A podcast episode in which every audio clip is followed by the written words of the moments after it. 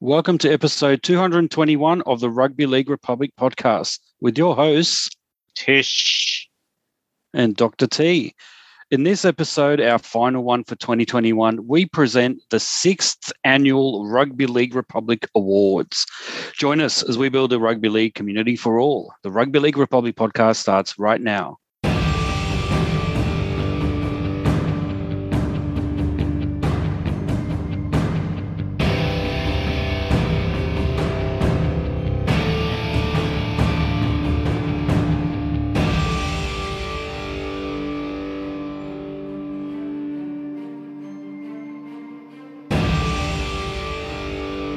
Right, welcome to episode 221 of the Rugby League Republic podcast, where we aim to bring you the everyday fans' perspective on the greatest game of all, rugby league.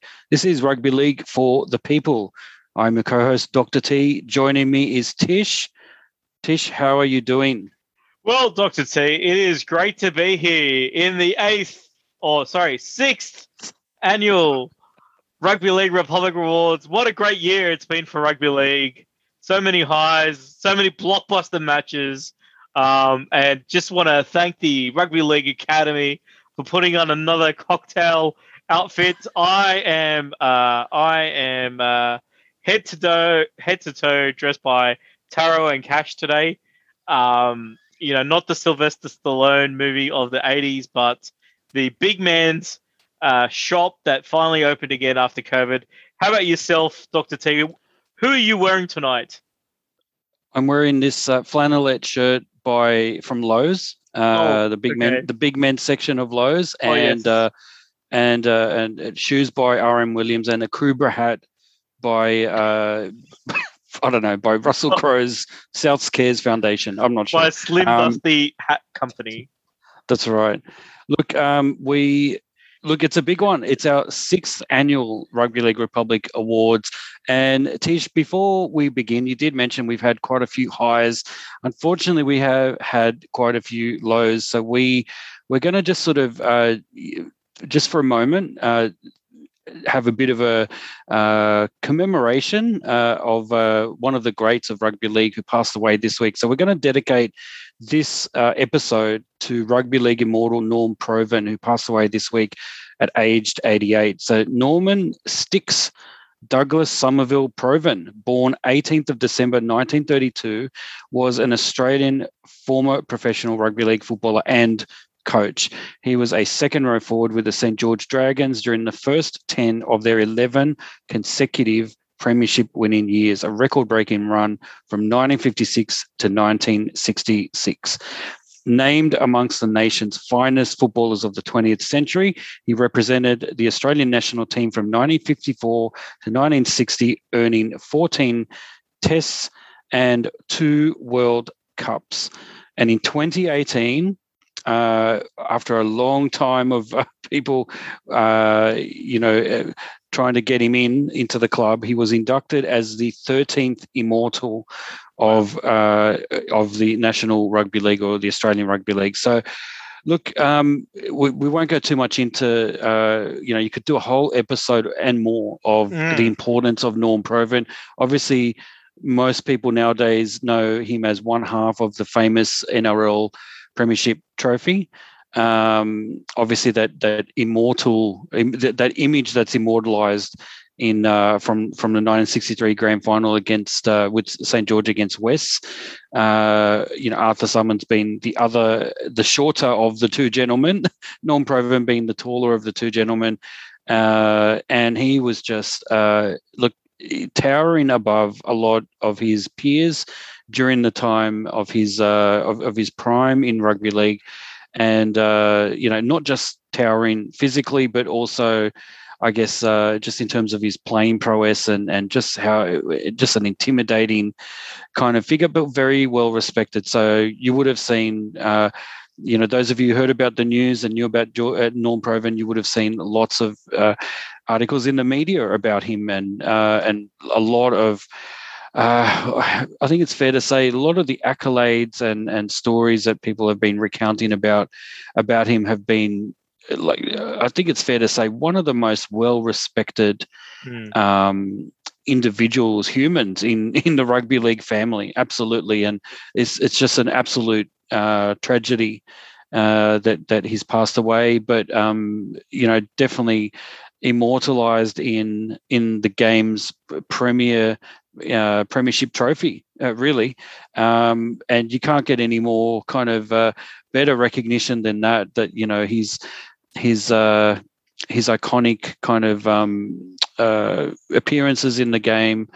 Uh, the fact that he was involved in captain many of those uh, those eleven premiership yeah. victories for St George um, just tells you everything about the quality of of the player and the gentleman. But look, our respect and our prayers and thoughts go out to Norm's family and friends and the wider rugby league community. We're definitely mourning this year. Um, mm but yeah, Tish, do you do you want to say anything before we uh, move on to the to the awards? Yeah, look, I think Norm Provan is obviously a rugby league great, forever immortalized in the famous rugby league trophy, which uh, a lot of people and I think Norm Provan Arthur Summons both had had um, you know said that you know it's kind of celebrates everything good about rugby league. You know the the the camaraderie.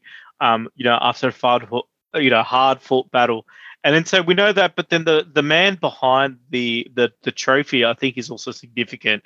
And I just want to put some context to Norm Provan and his accolades. Right, um, earlier this year in 2021, uh, when um, you know after the Super Bowl, there was a big debate online about who is the greatest team sport person of all time, the goat in team sport, you know, the GOAT. And and the two people that everybody talks about is obviously Tom Brady, who had just won the Super Bowl and his seventh win, which I don't think anybody else's quarterback, the most important position, could ever uh, could ever replicate. And then Michael Jordan for the Chicago Bulls, right? But obviously, that's a very uh, US centric debate.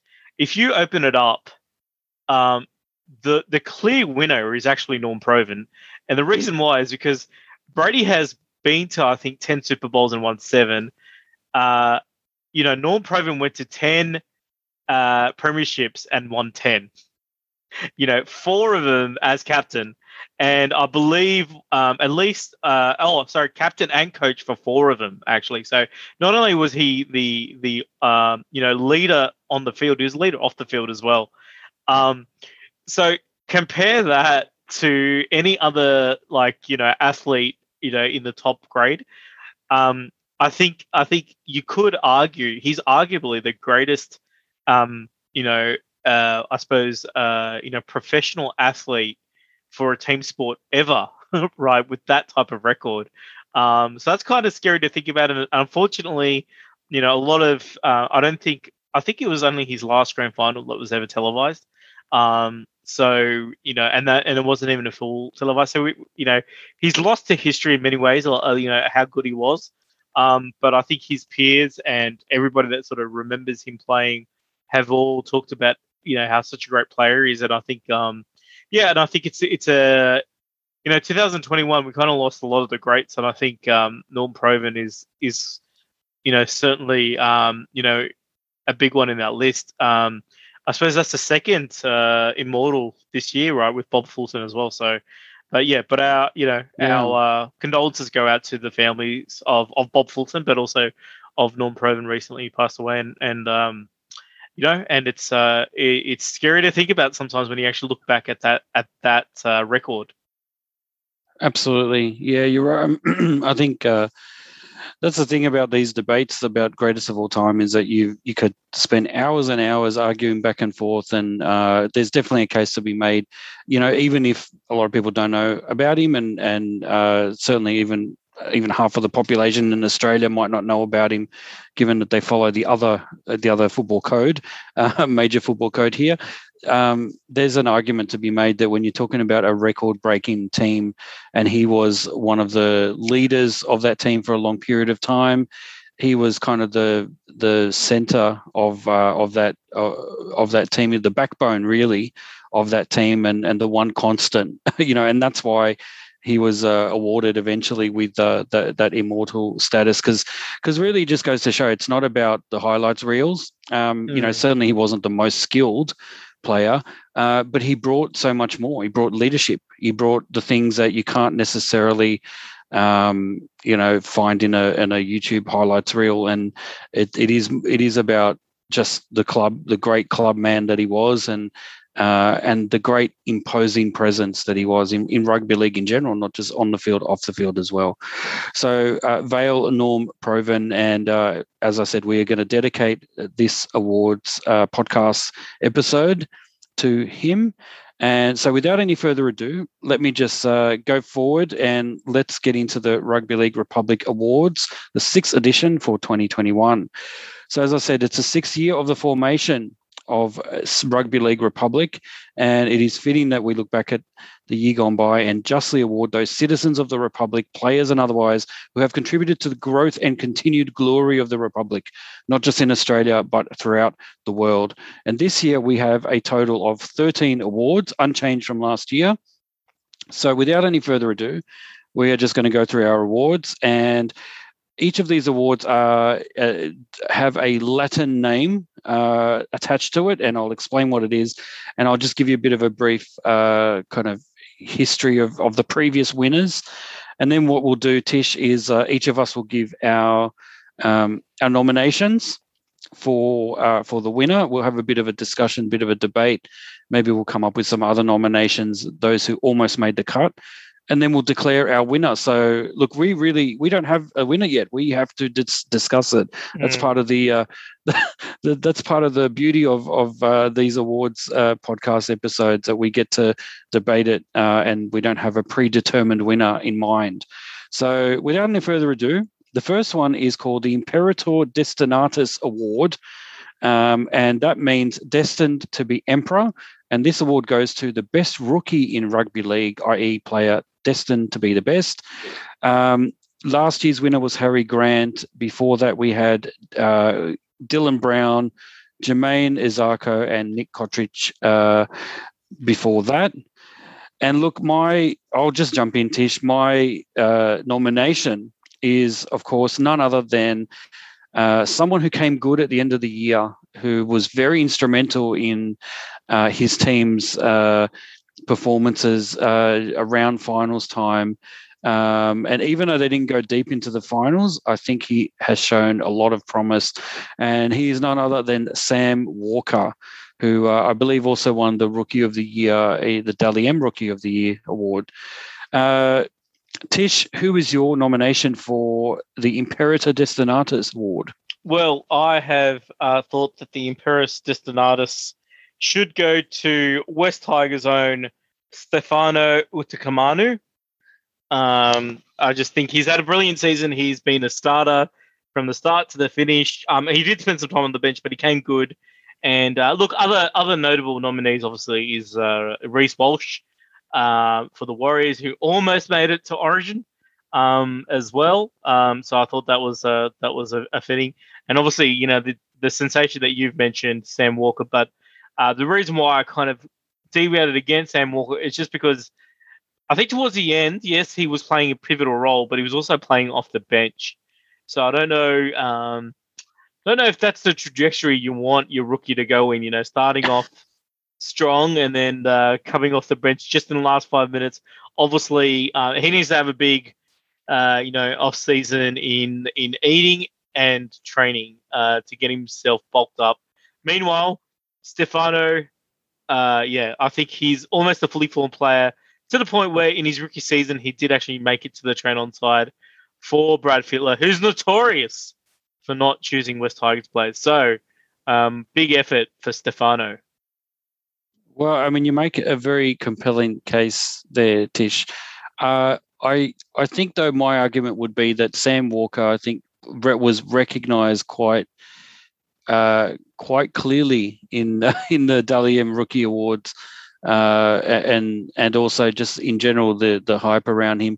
We did talk at the beginning of the season about uh, was it Joseph Suaalii, who didn't really uh, didn't really play much mm. of a mm. role this year. But the thing with Sam Walker is you might denigrate the fact that he's he kind of played a bit of a role off the bench but let's not forget, he actually played a cru- crucial role off the bench. Um, he was actually very, very uh, valuable to the Roosters. Um, and um, look, I like the stats of this, and I he he is also uh, topped one of the statistics categories across the NRL. Can you guess which Wow. one it is? Most missed tackles. No, no, no, no, no. That's uh, no, it wasn't him. Um, it most field goals, Oh wow.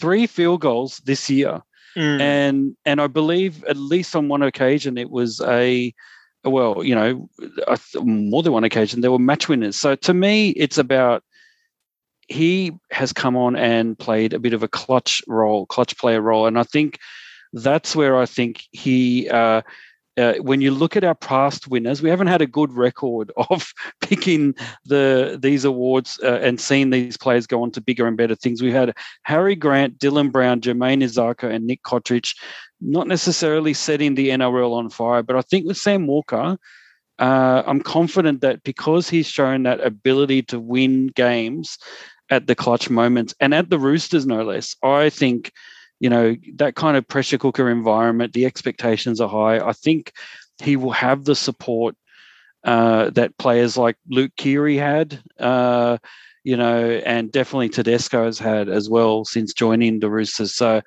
i'm, I'm going to be pretty strong on this one i think that you're going to have to really be strong to convince me against sam walker Okay. I just realized that the field goals is three, while while a whole bunch of players only got two, right? So not really, not well, really. he topped the list he topped but, the he, list but he topped the list. That that is that is correct.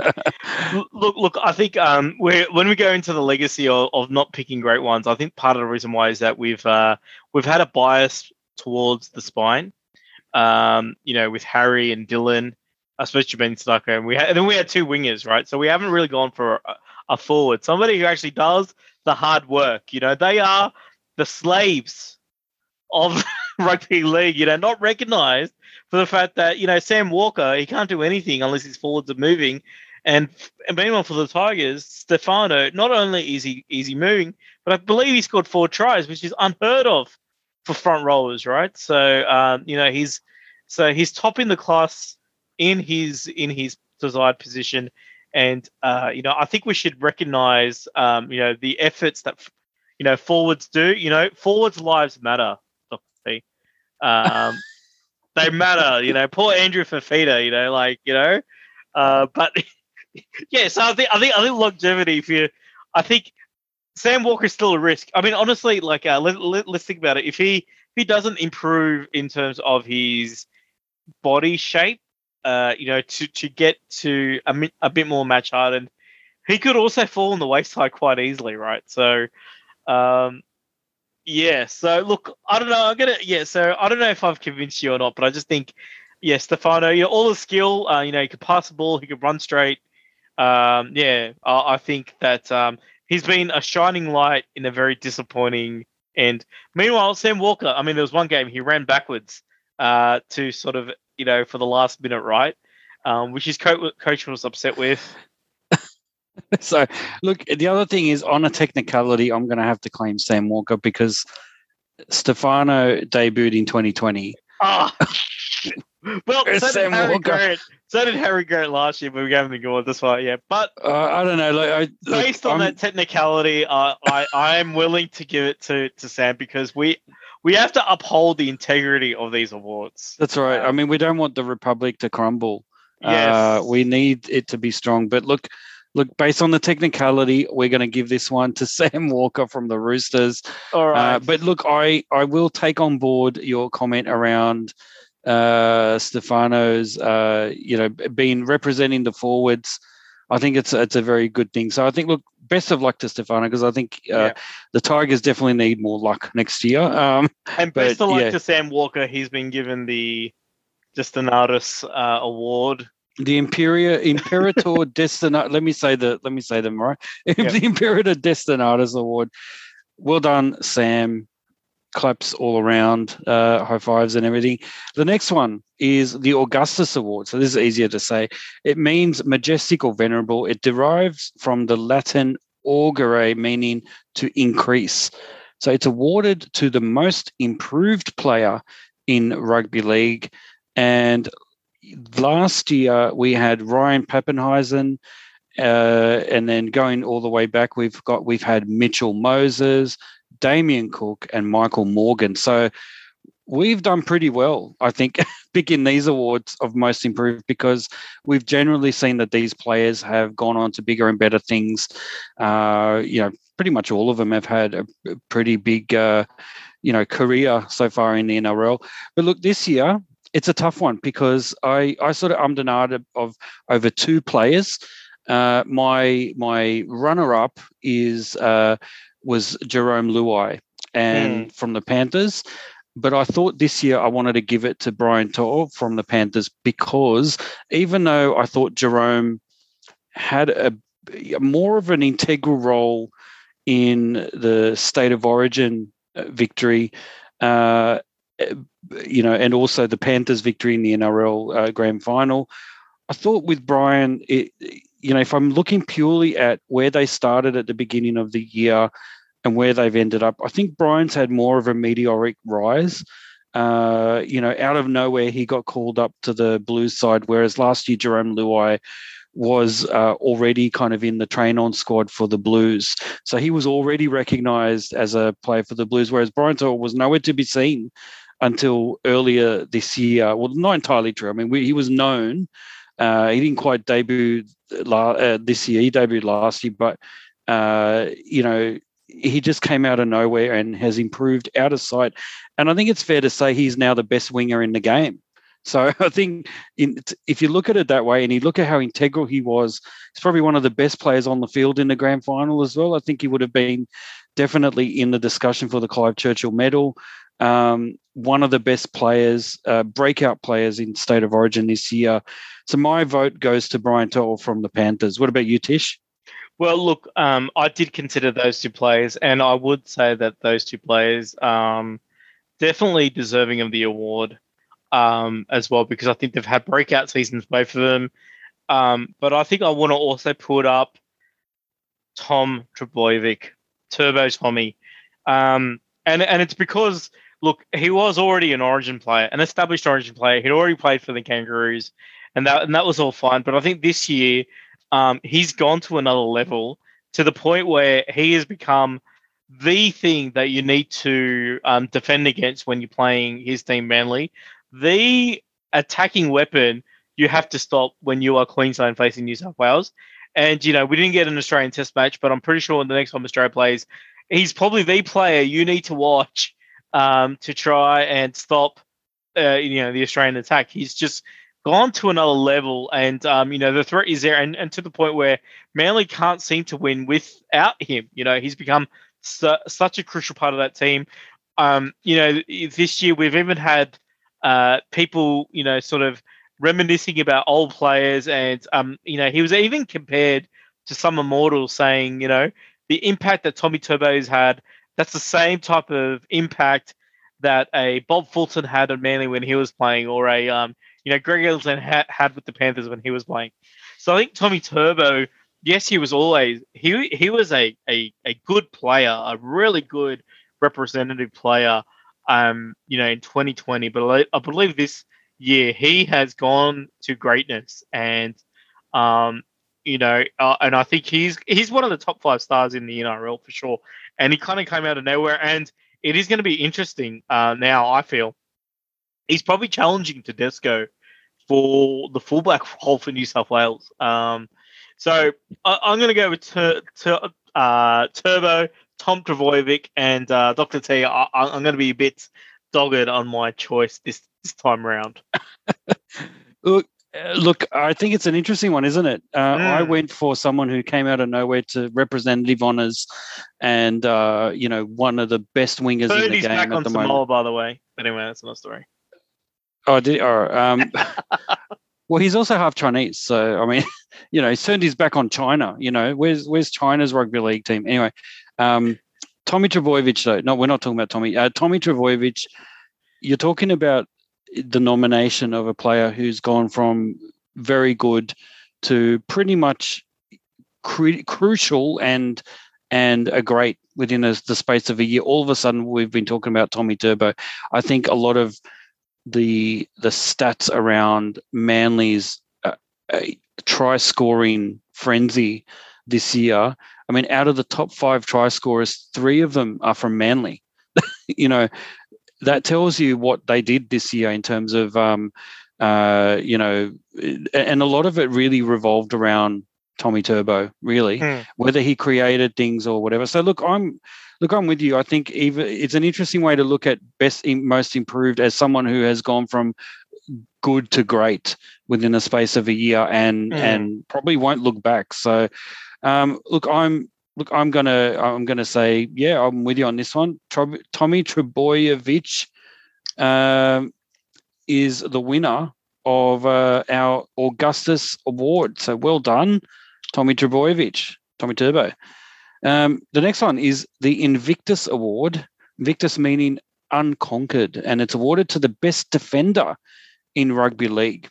And we had two years in a row of Damien Cook winning. Prior to that, James Tedesco, and prior to that, two years in a row of Jake Friend winning. Now, Damien Cook primarily has been, he's been one of these just, he's all over the place in defense uh, as in he's just there all the time, so strong for the Rabbitohs, has been for a while. And he's been kind of dominant in that respect statistically in the last two years. But it isn't just about stats, Tish. It's also about, um, you know, the big performances in the big games. And I think this year, there's been no one that has stood uh, above the player that I'm going to nominate from the Blues, from the Panthers, Isaah Yeo, I believe, has been the best defender. He has been, uh, as they say, he has added the starch to um to the defense of either the Blues or the Panthers. He was also in line, I think, for um, and kind of very narrowly probably missed out on winning the Clive Churchill Medal for best player on ground at the grand final this year. Um, and also was very close to, I think, being the best New South Wales player throughout the whole series uh, in, in state of origin this year. So I would say, and I'll be very strong on this one, Isaah Yeo, because not just know, was didn't top the statistics in terms of most tackles, etc., but certainly had the greatest impact in terms of defense and uh, you know, inspiring his teammates, made his moves at the right time, especially in the grand final when they needed him.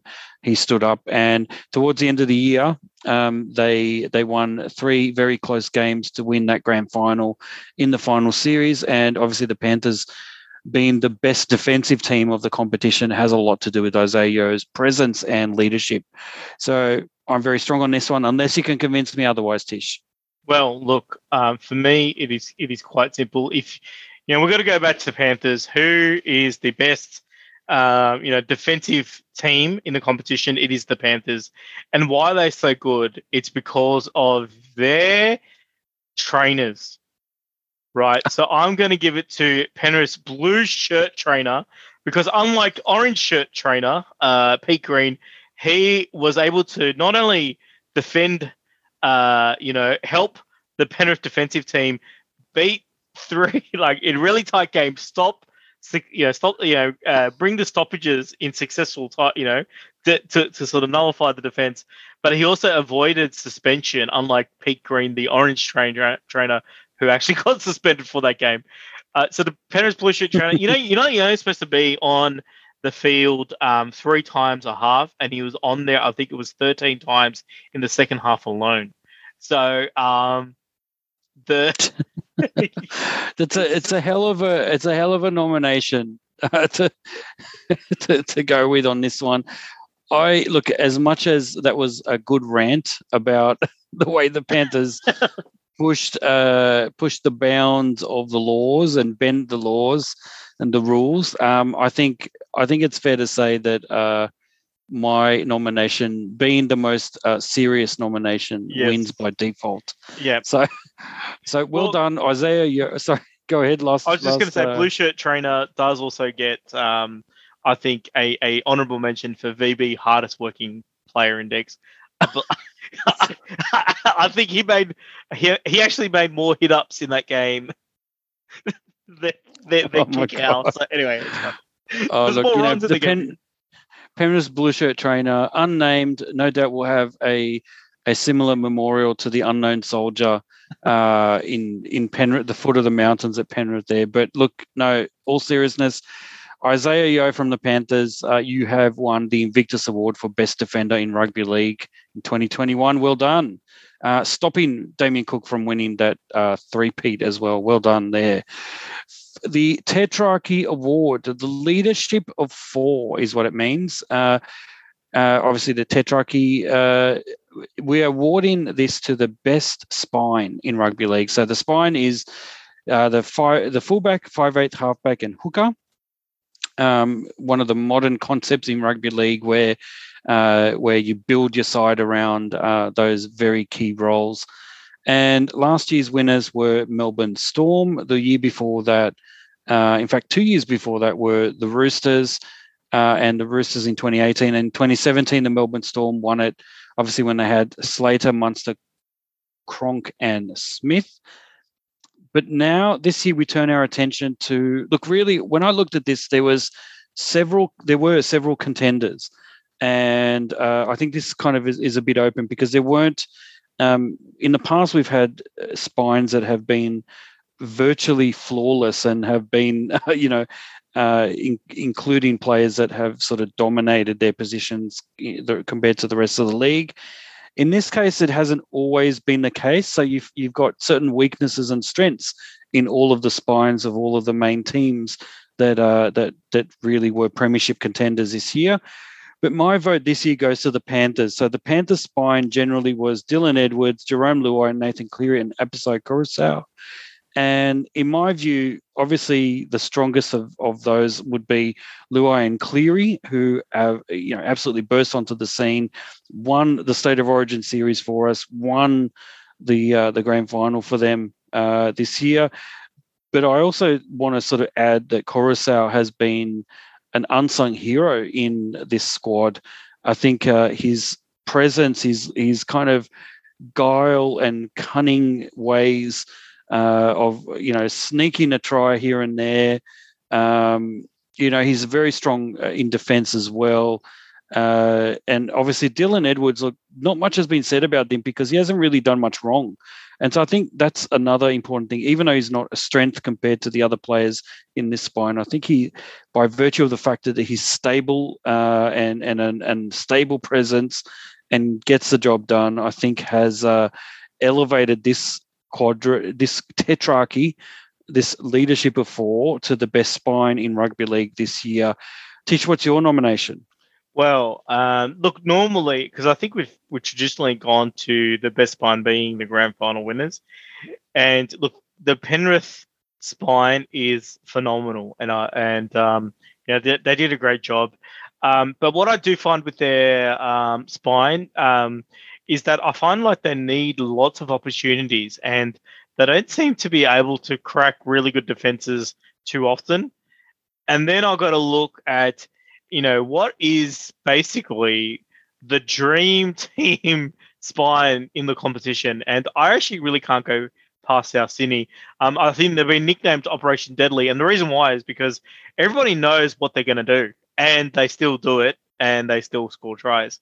And they don't need that many opportunities. In fact, if you look in the grand final, part of the reason why it was so close is because um, South Sydney didn't get uh, enough opportunities to actually score, right?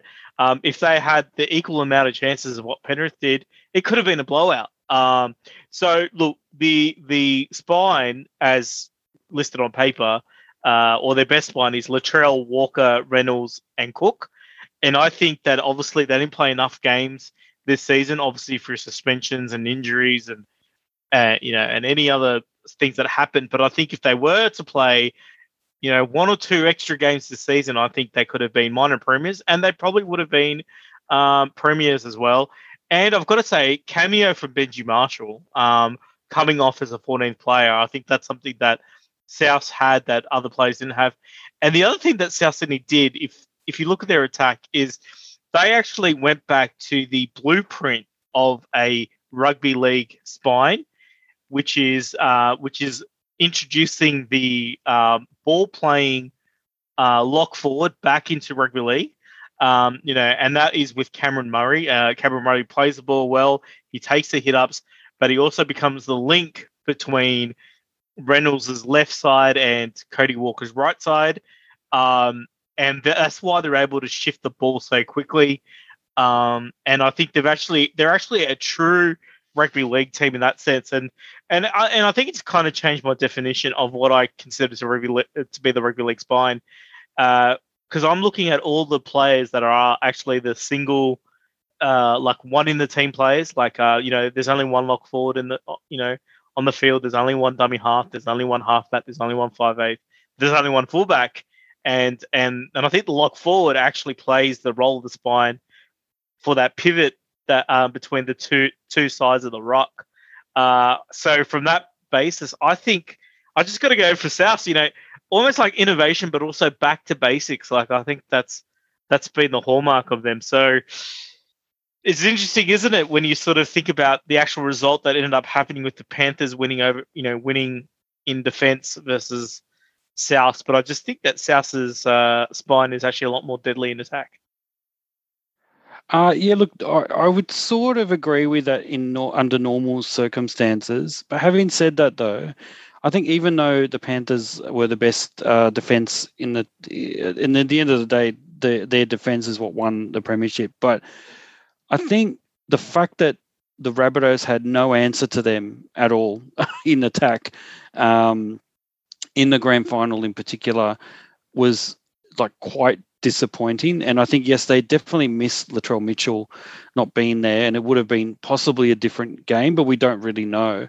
One thing I do want to point out, though, is that when you're comparing the performances of these teams and these players, um, you know, let's not forget the matchup. Uh, you know, really, the matchup that was going to be decisive here was the the battle of the halves and eh, you know in the grand final it's it was fairly clear that the that you know the halves of the panthers outperformed quite dramatically the the halves of of South Sydney. I think um, Reynolds didn't really do much. Uh, Cody Walker tried to do a little bit, but at the end of the day, his mistake led to the intercept try as well. So that wasn't a very good good day for him either in terms of uh, his performance. On the other hand, Cleary and Luai was a bit of a masterclass um, in the grand final. Luai did what he needed to do to link up to the outside backs. Cleary did what he needed to do uh, in terms of his kicking game, probably one of the best kicking games in a grand final in a long time as well. So if you look at it that way, and if you add to that the fact that uh, the we had two record-breaking performances in uh, in state of origin in the first two games this year, New South Wales.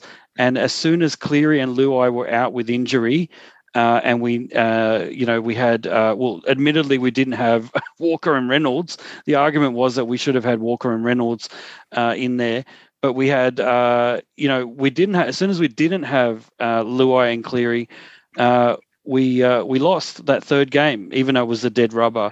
Um, so to me, that sort of reminds us that the importance of Luai and Cleary to any team as as crucial members of the spine, uh, especially this year.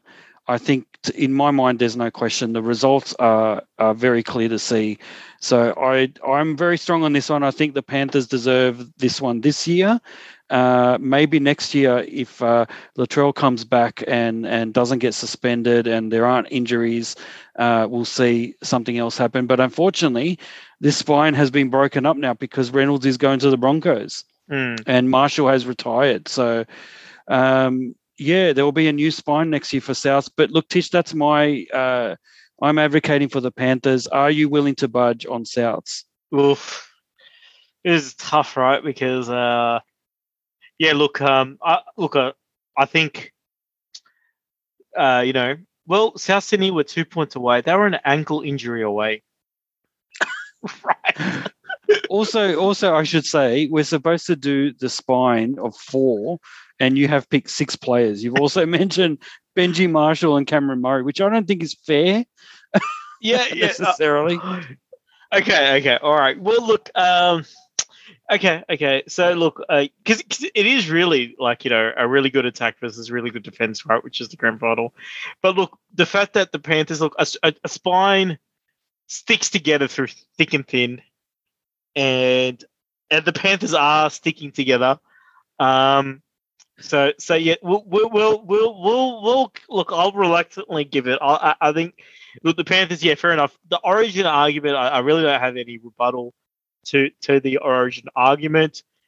Um, you know, I was going to go with well, well, Tommy Turbo was in the team too, but he was also in Game Three as well, so so that doesn't really help, right? So um, that's right. Well, that's that's my point. That I think yeah, if you look at it that way, the reason why we lost was uh, yeah. the, the half the halves weren't there. I think that's that's the main reason. Yeah. So on, Um, on the basis that that the Panthers got more opportunities than South to show their wares, and they but they proved themselves in those opportunities, we'll give it to the Panthers. all right, well done, Panthers. You win the Tetrarchy Award this year. And let's move on to the Centurion Award. Centurion meaning soldier. Uh, and it's awarded to the most tireless workhorse in rugby league. So last year, Damien Cook was the winner. Prior to that, we had Josh Papalii, Jake Trbojevic, and Jason Taumalolo. Uh, and uh, this year, on the back of what I said earlier about the defender of the year, was uh, wasn't just a defender. He was also great in attack and uh, you know also got you know was was quite the uh, quite the attacking forward as well when when he needed to be in terms of getting go forward. Isaah Yeo from the Panthers is my nomination for the most tireless workhorse in rugby league. Tish, uh, what's your nomination? Well, look, you know, uh, when you talk thinking about workhorse, you're thinking about somebody that gets things done, you know, and somebody who, uh, you know, not just gets things done, but you know, throughout any circumstance in life and in rugby league, uh, they're just able to make it happen and uh, you know do whatever it takes to get it done. And I have to give that to uh, Queensland Premier Anastasia Palaszczuk because without the Palaszczuk government, we wouldn't have Brisbane 2030, where rugby league will showcase itself once again in the Olympics. But we'll also have, uh, you know, uh, the the whole season, back half of the season was in Queensland. All of Origin, all the state of Origin was in Queensland this year. Um, she secured Magic Round for the next 100 years at Suncorp. Um, you know, so uh, I think I think so much wheeling and dealing. And look, in in in a time in the world where you're not supposed to be traveling, you know, she's racked up the frequent flyer points. Uh, you know, getting to getting herself to Japan uh, for the announcement and flying back in time for Origin. So uh, I normally look, I'm normally quite biased with, uh, you know, against Queenslanders and more of a New South Wales guy, but I recognise the tireless work of, um, you know, uh, you know, uh, what do they call, uh, you know, um, females that get knighted? They're not sirs, right? They're, uh, but Uh, I d- sorry? Dr. Anastasia Palaszczuk. I it's not. It's not doctor. It's. Uh, I think it's. La- is it lady or lady, Something like lady, lady Anastasia Palaszczuk. Let's, let's Dame? uh, Dame? I don't Dame, know. I think it's Dame. you know what? Let's just make her the queen. Um, Queen Palaszczuk. Look, I must admit, when we came up with this award, we I think it was meant to be for a player. oh, okay, all right. Okay. But- well, So, that rules are so- out. So I think the no, Yeo then- got it. Yeah, yeah. Sorry. so I think, look, I I can see why how you interpreted that award, uh, and and and yeah. So I think, look, I'm willing to I'm willing to sort of give. Look, Queensland did so much for us this year, and uh, you know allowed us to continue the season uh, uninterrupted, pretty much. And look, I'm I'm going to relent. I'm going to go with you on this one, Tish. It's as, as Wow. wacky as it sounds. I think, uh, you know, without her willingness to work through all of the NRL exemptions and, and, you know, COVID restrictions and all that kind of thing, without her willing to do that for us, we wouldn't have been able to uh, do what we did. So, um, you know, if are you are you happy? Let's let's go for Anastasia Palaszczuk Let's do it. the most tireless workhorse in rugby league, uh, not as a player, but as uh, obviously as a politician. Well done, uh, and representing Queensland, of course, which is which is always good. All right, let's move on to the Pontifex Maximum Award. which means Supreme Pontiff or Greatest Bridge Maker. And this award goes to the best referee in rugby league. So again, referee being a, use, we use this broadly. Last mm. year, the winner was Gavin Badger. The year before that was Graham Annesley, obviously as the referee's boss. The year before that was, uh, well, two years in a row, Matt Cecchin had won that one.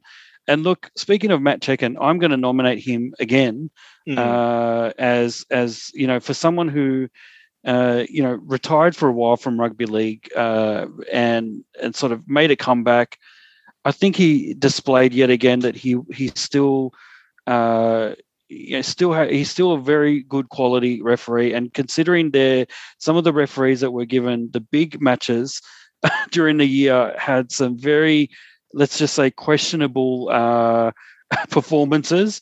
I still think Matt Cecchin is roundly considered as one of the best in the game. It's a shame that he's retired. I think he's retired again uh, for good this time, and it's unfortunate. But I think Matt Cecchin deserves this award uh, for best uh, referee in rugby league. Tish, what about you? Well, yeah. Look, I uh, look. I'm always a big fan of Matt Cecchin. I think he's a great referee, um, and I think look, uh, look. I think Ashley Klein had an improved season. Um, uh, I do like, uh, you know, Henry Perenara and his his stuff. Not a big fan of Peter Gough, I've got to say. Um, you know, don't know. Uh, I've seen a couple of uh, games and I wasn't too sure about that. Uh, but um, you know, the the referee that I think has had a great season, kind of caught me a bit by surprise actually, is Grant Atkins. Um, now, yeah, similar to to uh, to Matt Cecchin, where he didn't sort of get the you know the semi-finals, uh, you know the final, grand final, or even Origin. But I think you know week to week on on the you know the referee basis, you know he's kind of the, one of the more younger referees, but I think he's I think he's done quite quite well. Um, you know he only debuted in 2009, um, done 283 games now, so. But, uh, but I think he's he's been uh, sorry 2011 so so so he's been there for a while actually but I think that um he he uh, has really good rapport with his uh, with the players. Um, you know, there was that that incident where he had a talking to, you know, uh, where he actually no, he threatened to talking to, you know, where he said that look, if this stuff carries on, I'll have a talking to with the players, which you know I think is good. So he's obviously built his own system. Uh, when there's a lack of system in terms of you know level one, level two, level three offences. Uh, so so well done Grant on that. But I think I think overall, I think that um, you know it's it's nice to see young referees um, sort of going in there and, and trying to uh, I think trying to officiate the game in a different way, like not really blowing penalties all the time, like letting it go a little bit more. And I think Grant's got the uh, got that. So he might have lost his uh, whistle for a for a half there. Maybe that's why the the penalty rate is quite low. So yeah, but but Grant Atkins is is probably my call. Uh, uh, I don't I don't know how how we debate referees. You know, like uh, you know. Well, uh, I think I think I've got the the potentially Grant Atkins is probably an up and comer as opposed to I believe the best in the game at the moment. Mm, I think I think given yeah. I think given that Matt Cecchin is kind of retiring again and he uh, you know some sometimes you get you know in other fields you get awards uh, even if you haven't had your best year but you're you've it's kind of a way to sort of say uh, goodbye. commem- mm. say goodbye but also kind of recognize uh, what you've achieved over the years. And look even though we've given this award to Matt Cecchin in the past I think uh, I I think he still was at the top of his game this year. It was just uh, it was just that there were others that had uh, that been given those other opportunities. Uh, definitely, Gerard Sutton. Look, uh, I don't think Ashley Klein would be my nomination at all because he had a terrible last few games. Uh, he was the one that kind of let Penrith get away with some dodgy things at the end of the year. Uh, Gerard Sutton, I thought if he had, he'd also let look, he he had uh, officiated the grand final quite well. It was quite a watchable and exciting game, and a lot of it had to do with the way he, uh, you know, managed the game, and and uh, and so that definitely some big big ups to him, uh, Gerard Sutton, for doing that. Uh, obviously, he's recognised as the the premier referee in the game by by those who are uh, the decision makers. But as as a fan, I would say that look, Gerard Sutton really yeah, also in the grand final didn't, or at least in the semi final, the Storm and the Panthers uh, semi final didn't really learn the lesson from Ashley Klein the week before, and he also allowed the Storm to get away with uh, some questionable kind of uh, sportsmanship around the HIA rules. And so, on that basis, I think uh, Matt Cecchin didn't really have any controversies as far as I remember mm. this hmm. year. And so, to me, I still think, you know, he came back after a period of absence, after what happened, uh, you know, in his international uh, refereeing duties, uh, and which was spoken about in the past. But he came back and and sort of you know picked things up and and really felt like he never went away. So I'm going to be strong on this one, Matt Cecchin. Yes. I believe. If you agree, Matt Cecchin, we are awarding him. I agree on che- I think let's let's let's give it check, give the award. The check on Cecchin. Uh, Matt Cecchin, the Pontifex Maximum Award. Well done. All right. The next award is the Imperator Award, which is uh, means commander, uh, and it's awarded to the best captain in rugby league. So in years gone by, we've awarded this to uh, Clint Gutherson, Boyd Cordner for two years in a row, and Cameron Smith. This year, I think Tish, I don't even think there's much of a debate here. Uh, you know, there could be an argument for Nathan Cleary from the Panthers, although the the controversy that mm. surrounds their acts, you know, around surrounding Nathan Cleary's questionable, you know, and TikTok uh, dancing. Oh, yeah, and COVID related COVID um, breaches, yes, breaking bre- breaches and breaking of rules. Uh, it kind of disqualifies him a little bit.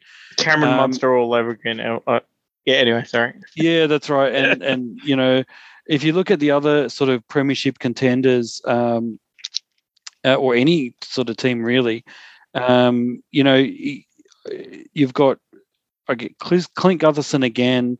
Uh, unfortunately, couldn't quite get it done for the Eels. Uh, in in South, you've got uh, who's the captain of South? Adam Reynolds, who I think went kind of missing in the grand final. Unfortunately, did not really have a good captain's knock at all. Even if he couldn't, it didn't play well himself. I didn't think, I didn't think he really managed the team as a as a good captain does.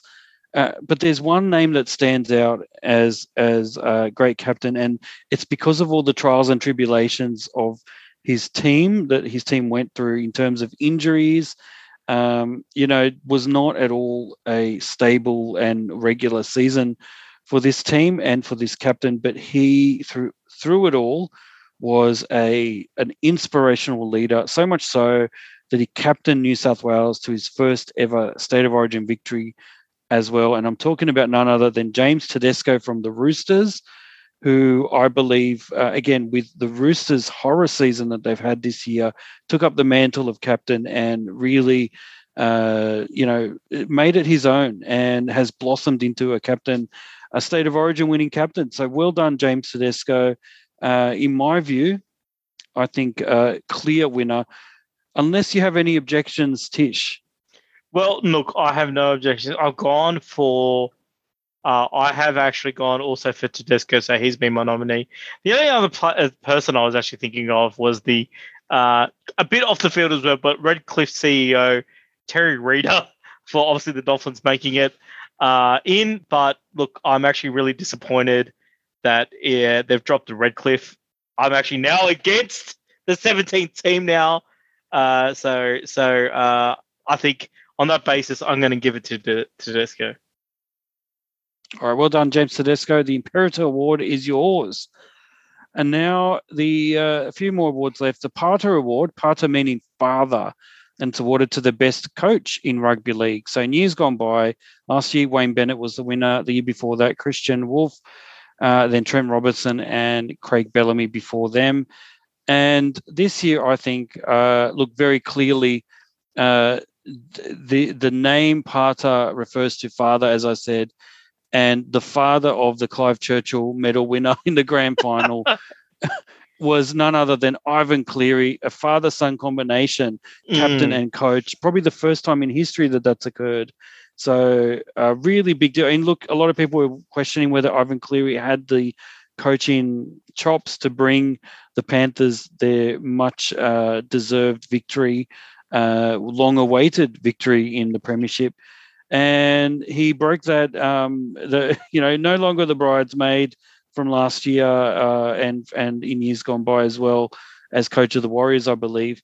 Um, but now he is a champion, and I think a fitting champion for the best coach in rugby league, and uh, and the fact he's also the father of uh, of Nathan Cleary. So, Tish, do you have any objections to Ivan Cleary? Well, look, no, I think in the excellence of uh, coaching, the excellence of fatherhood, you know, excelling nepotism and uh, conflict of interest, uh, you know, Australia wide, I think Ivan Cleary clearly deserves this award. And, um, you know, we might need to rename this award to Nepotism Pater Award. Oh, no. Um, That's a bit harsh. okay.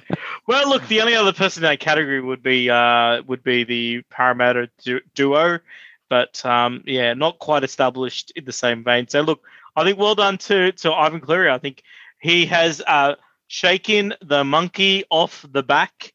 Um, uh, not referring to Ivan Cleary, uh, to Nathan Cleary's TikTok video right there, but uh, but but, but yeah, yeah, we will not get into that debate. We have no comment on that.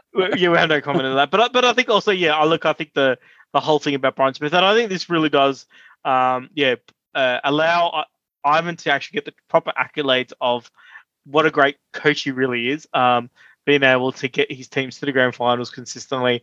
Also, great at sort of being able to build a club too. I don't think he's been inter- integral in the part uh, he's played for, uh, for for Penrith. So years in the making, Ivan Cleary. Well done for the Pater Award. Well done. And now we get to the uh, pointy end of the awards. The uh, we're talking about the best players. So we have for the best male player award, we have the Caesar Award. Caesar meaning ruler, and it's awarded to the best male player in the world. In years gone by, we've had James Tedesco, who actually got a three-peat. He won in 2020, 2019, and 2018. And 2017, Jason Taumalolo was the winner. Could James Tedesco be in line for a fourth year in a row? He certainly had a pretty big year. As I said, we've named him the captain of the year.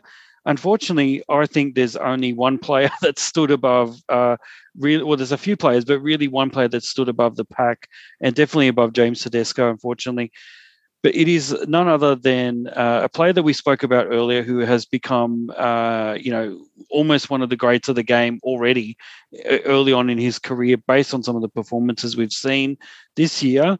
Uh, it looks like just improving out of sight. So things are just going to, going to get better. For Tommy Trbojevic from the Sea Eagles. Yes, well, uh, he is my nomination. Tish, is he also your nomination for best male player in the world? Oh, look, I think uh, he is. He is. So Tom Turbo, I don't think you could really go past anybody else. What a season, and uh, well deserving of that award. So well done, Tommy Trbojevic. By default, there are no other nominations. You win the Caesar Award. Well done. And look, moving to the best female player in the world, we've we've called this the Livia Drusilla Award. And Livia Drusilla was the first female empress of Rome. So that's what we're commemorating there. And the winner in years gone by, we've had two winners of this so far. Last year was Ali Brigginshaw. The year before that, Jessica Sergis. This year, I'm going to give it to, uh, well, my nomination. Uh, we're giving it to, I guess, Isabelle Kelly, who is from New South Wales. She's a centre, and uh, she had an absolutely brilliant performance in look, really the main, you know, given the women's premiership didn't really come to fruition this year because of COVID um, restrictions and, and difficulties there in getting the competition set up, really we have only a few bits and pieces of information to go on. And the main one to me is the state of origin uh, game this year, where Queensland won uh, the game. I think they won 8 6, but there was one player that stood head and shoulders above everyone in terms of statistics, and she was clearly New South Wales's best player in a losing side. Um, and and I think that that award goes to Isabelle Kelly. She had the highest fantasy points uh, by far in terms of uh, st- you know combination of different statistics, and some of those statistics were based on uh, her superior stats in line breaks, tackle breaks, and offloads. And I think you know, when I watched the game, I think definitely that was what came across that that while it was a tough game, a very close fought game, won in in the end by Queensland with a very strong defence, but the only player who really threatened them continuously was Isabelle Kelly. And I think she yeah. had an absolute blinder, and it's just it was a standout game for me. And and I think on that basis, um, Tish, unless you have any objections, I think she deserves the Livia Drusilla Award for Best Female Player in the World this year. Yeah, look, I would agree. And uh, look, unfortunately, this year we haven't had, um, you know, too much, uh, you know, NRLW action. I think the competition is uh, just got underway, but uh, lack of coverage really on it. So, um, so I think that Isabelle she played well uh, for New South Wales. It was actually one of the great games of the season. I really enjoyed it end to end. Probably the best Origin game in terms of closeness this year as well, right? Um, because it went down right down to the wire. So, um, yeah, well done, Isabelle Kelly, and uh, let's see hopefully more women's rugby league featured in 2022. Absolutely. A uh, couple more awards left. We've got the Consul Award. Consul Award goes to, it means highest official, and it's awarded to the best administrator in rugby league. Um, in years gone by, well, we've had this award for two years now. Last year was won by Peter V'landys, mm-hmm. and the year before that by Ralph Rimmer, the CEO of the RFL over there in the UK. This year, my nomination is a bit left field, um, but it is mm it is Phil Gould. And the reason for this is that everyone was poo pooing his five year plan mm. to get the Panthers back on top of the Premiership. You know, he didn't quite get there in five years, but he got there in 10 years. And even though he's not associated with the club anymore, he's now moved on to have a director of football kind of role at the Bulldogs. Um, this year was the year that finally his, you know, all of his ideas, about you know the providing the pathway for the youth of the area penrith having obviously the best and biggest junior nursery in rugby league uh, in in australia um, not being able to take advantage of that and the way to do that was to set up kind of an, an academy and clear pathways and you know all sorts of other things that went around you know training uh, you know having a halfback kind of academy and that kind of thing um, all of these ideas finally paid off um, after 10 years. And I think to me, the Panthers winning, and not just the fact that they won, the way they won, and the fact that Panthers players dominated in Origin as well, to me sort of signifies and vindicates uh, Phil Gould's kind of uh, structured plan to get his team at the top of the table. And no doubt we will see the the fruits of his ideas come to um, you know bear fruit very very soon. I think for the Bulldogs because he is starting from the absolute bottom with them at the moment.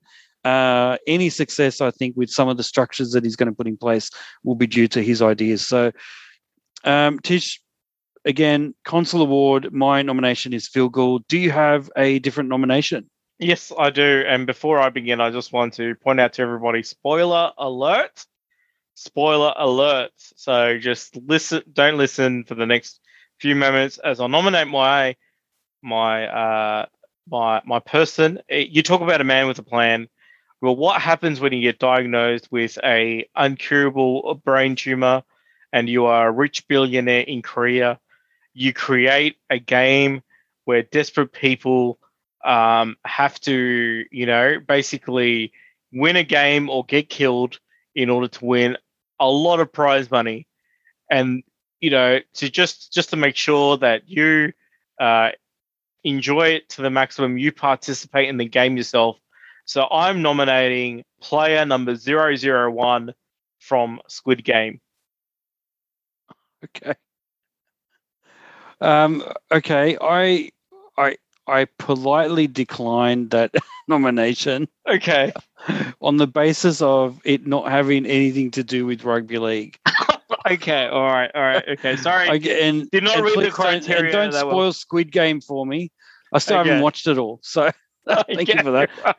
so I will just ignore what you just said, Tish. Okay. Okay. And look, in my mind, unless you have something better, I oh. think Phil Gould will be the winner of the Consul Award. Do you agree, Tish? Yeah, look in in terms of administration or um or or bossing people around, I think Phil Gould's got it. Because I, I just don't see him typing up a document when I think the word administrator, you know. But Well, It- yeah, well, but leading a- team, yes, he's not yeah. an admin officer. He's an No. administrator. I see what you mean. I see what you mean. Yeah. But look, look, I say, uh, you know, I, I, I think there's no objection here. Phil Gould, congratulations! You have won the Consul Award for the highest official, best administrator in the in rugby league. Well done. Uh, moving on, our second last award, the Pius Felix Award for, um, and it's meaning pious and blessed, is awarded to the person or group who has done the most to live up to the community ideals of rugby league. Previous winners of this award were Connor Watson and Alan Tongue before him. And this year, look, there's a couple of uh, good nominations. One, I think, uh, in my mind, is Cody Walker from South. He was instrumental in the Souths Cares uh, program this year.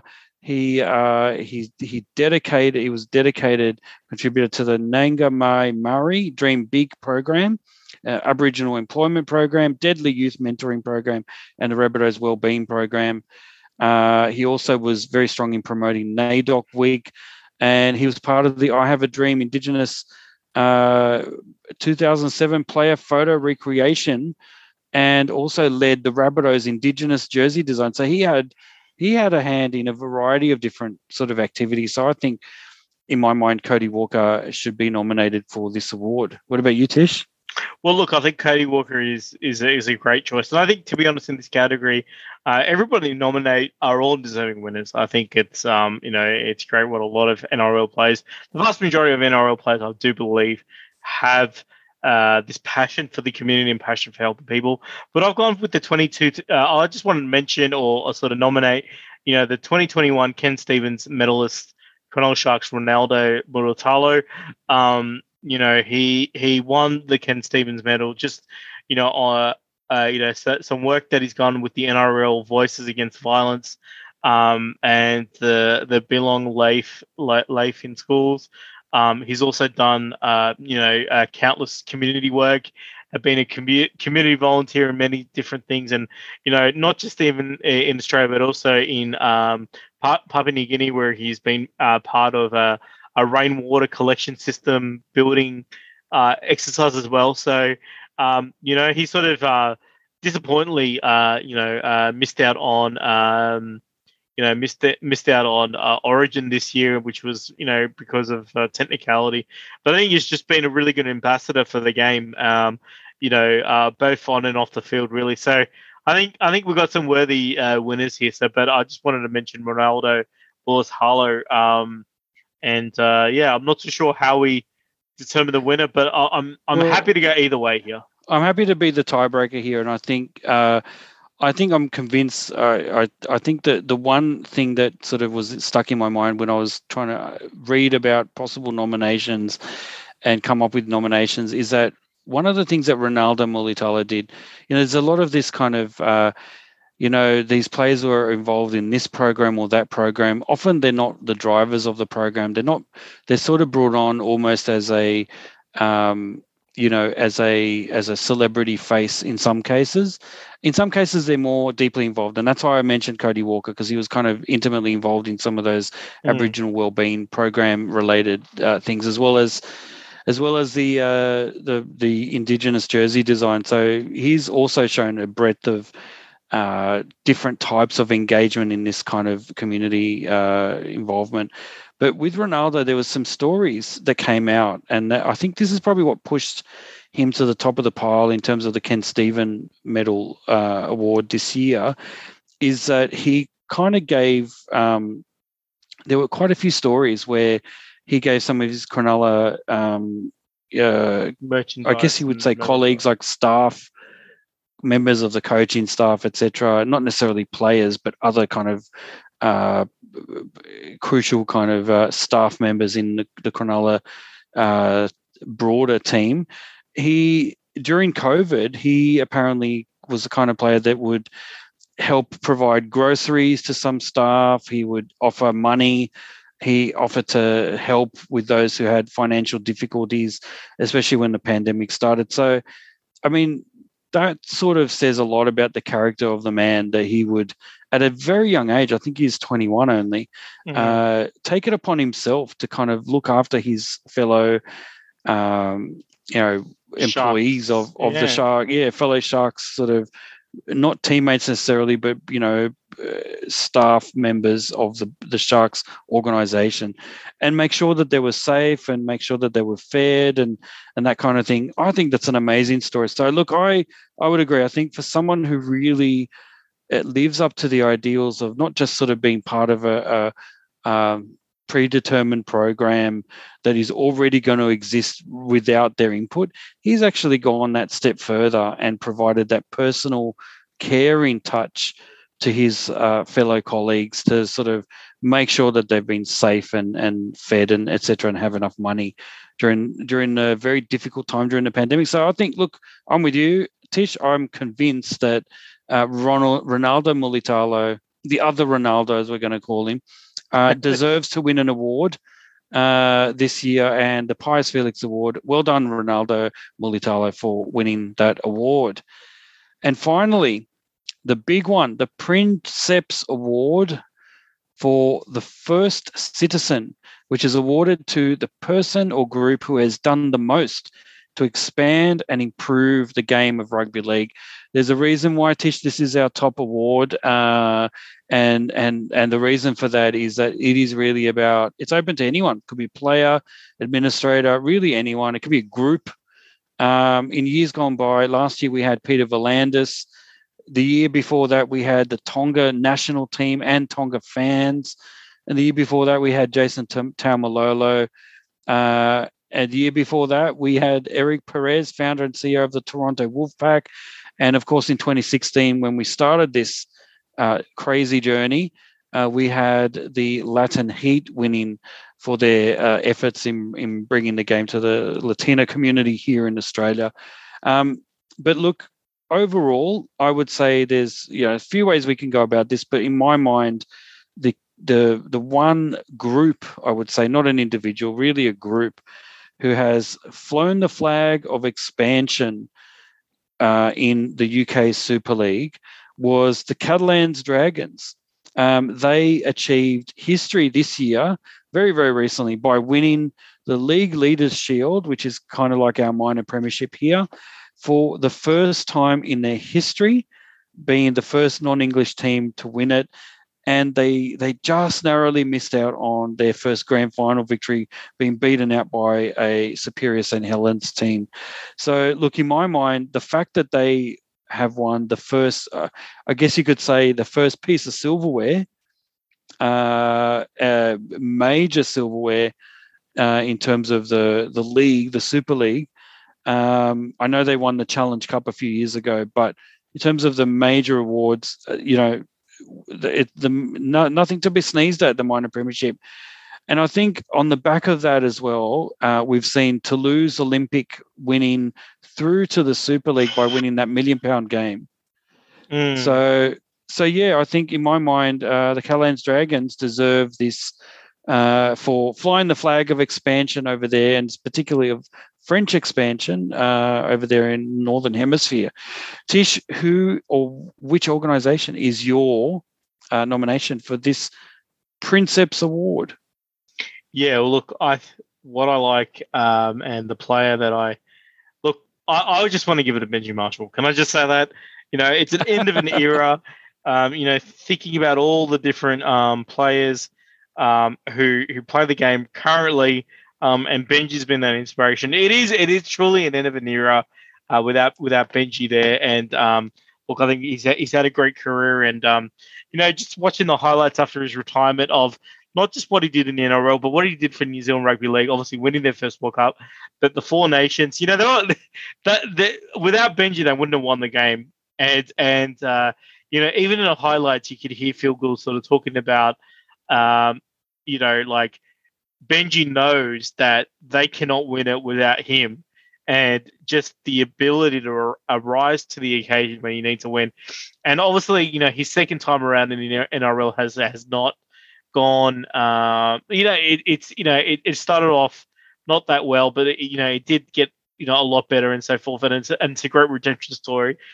And I think it, I think Benji also gave hope for you know these players that uh, sort of get to 25, 26, 27 and so forth, and then, you know, feel like their career cannot go anywhere. And then suddenly they get selected. You know, that kind of happened to Benji. You know, he sort of had, you know, a great run and then it kind of um, didn't work out for him. But then, you know, he got to, you know, almost 30 years old and then he was able to come back. And I think he's actually allowed a lot of other older players to make their debut because they've seen just how good players can be after they've matured as well. And I think Benji's um, really done that. So look, I think Benji for his legacy is there. Obviously, with Catalan, I mean, it has been a great breakout season um, for for the Dragons. There's lots of hype around French rugby league at the moment. Um, so I do think they're really making strides. So look, I think it's a tough one to decide, but uh, you know, come as the man, come as the hour, Benji Marshall. Look, yeah, look, I I'd have to agree. I think given that he's retiring this year, I think he's when you look back at the, the at what he's done in the 19 years or so that he's been at the top level, it's been just absolutely unbelievable. And and certainly, you know, Benji Marshall more than anyone, I think, in the last decade or so, a decade and a half or two decades, let's just say almost, has been synonymous with you know the the concept of you know innovation uh, mm. in in uh, you know excitement and just skills in rugby league uh, on the field.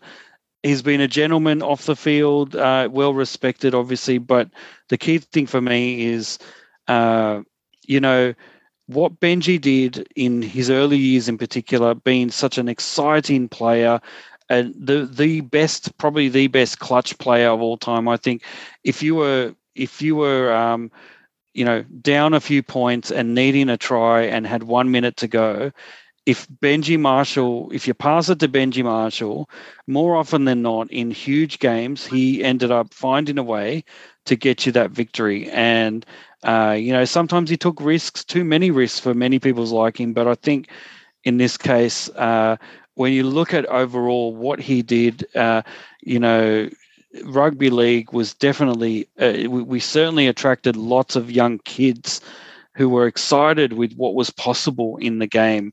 He's not a cookie cutter player, never was, never will be. Um, and I think for that reason, I think you're right. Uh, having a player of his skill level uh, who reminds us that it, there is space for the the quick players, maybe not you know not the best defenders in the world, but players who are able to break the line, try something different, have a bit of an X factor.